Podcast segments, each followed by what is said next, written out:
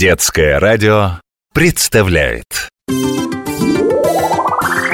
Сейчас разобьюсь!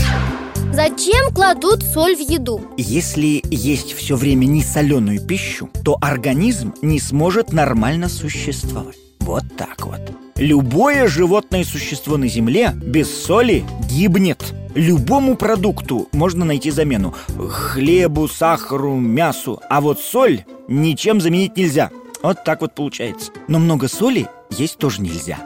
Организму много соли не надо. От этого ему станет тоже плохо. Ученые выяснили, э, что в день, в один день человек может съесть 10 граммов соли.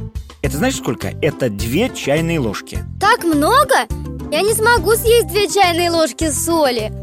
А ты их сразу и не ешь. Эти две чайные ложки соли находятся во всей пище, которую ты ешь в течение всего дня. Ну там, в каше, в супе, в котлетах. Вот сегодня что-то в яйцах, вот, то же самое.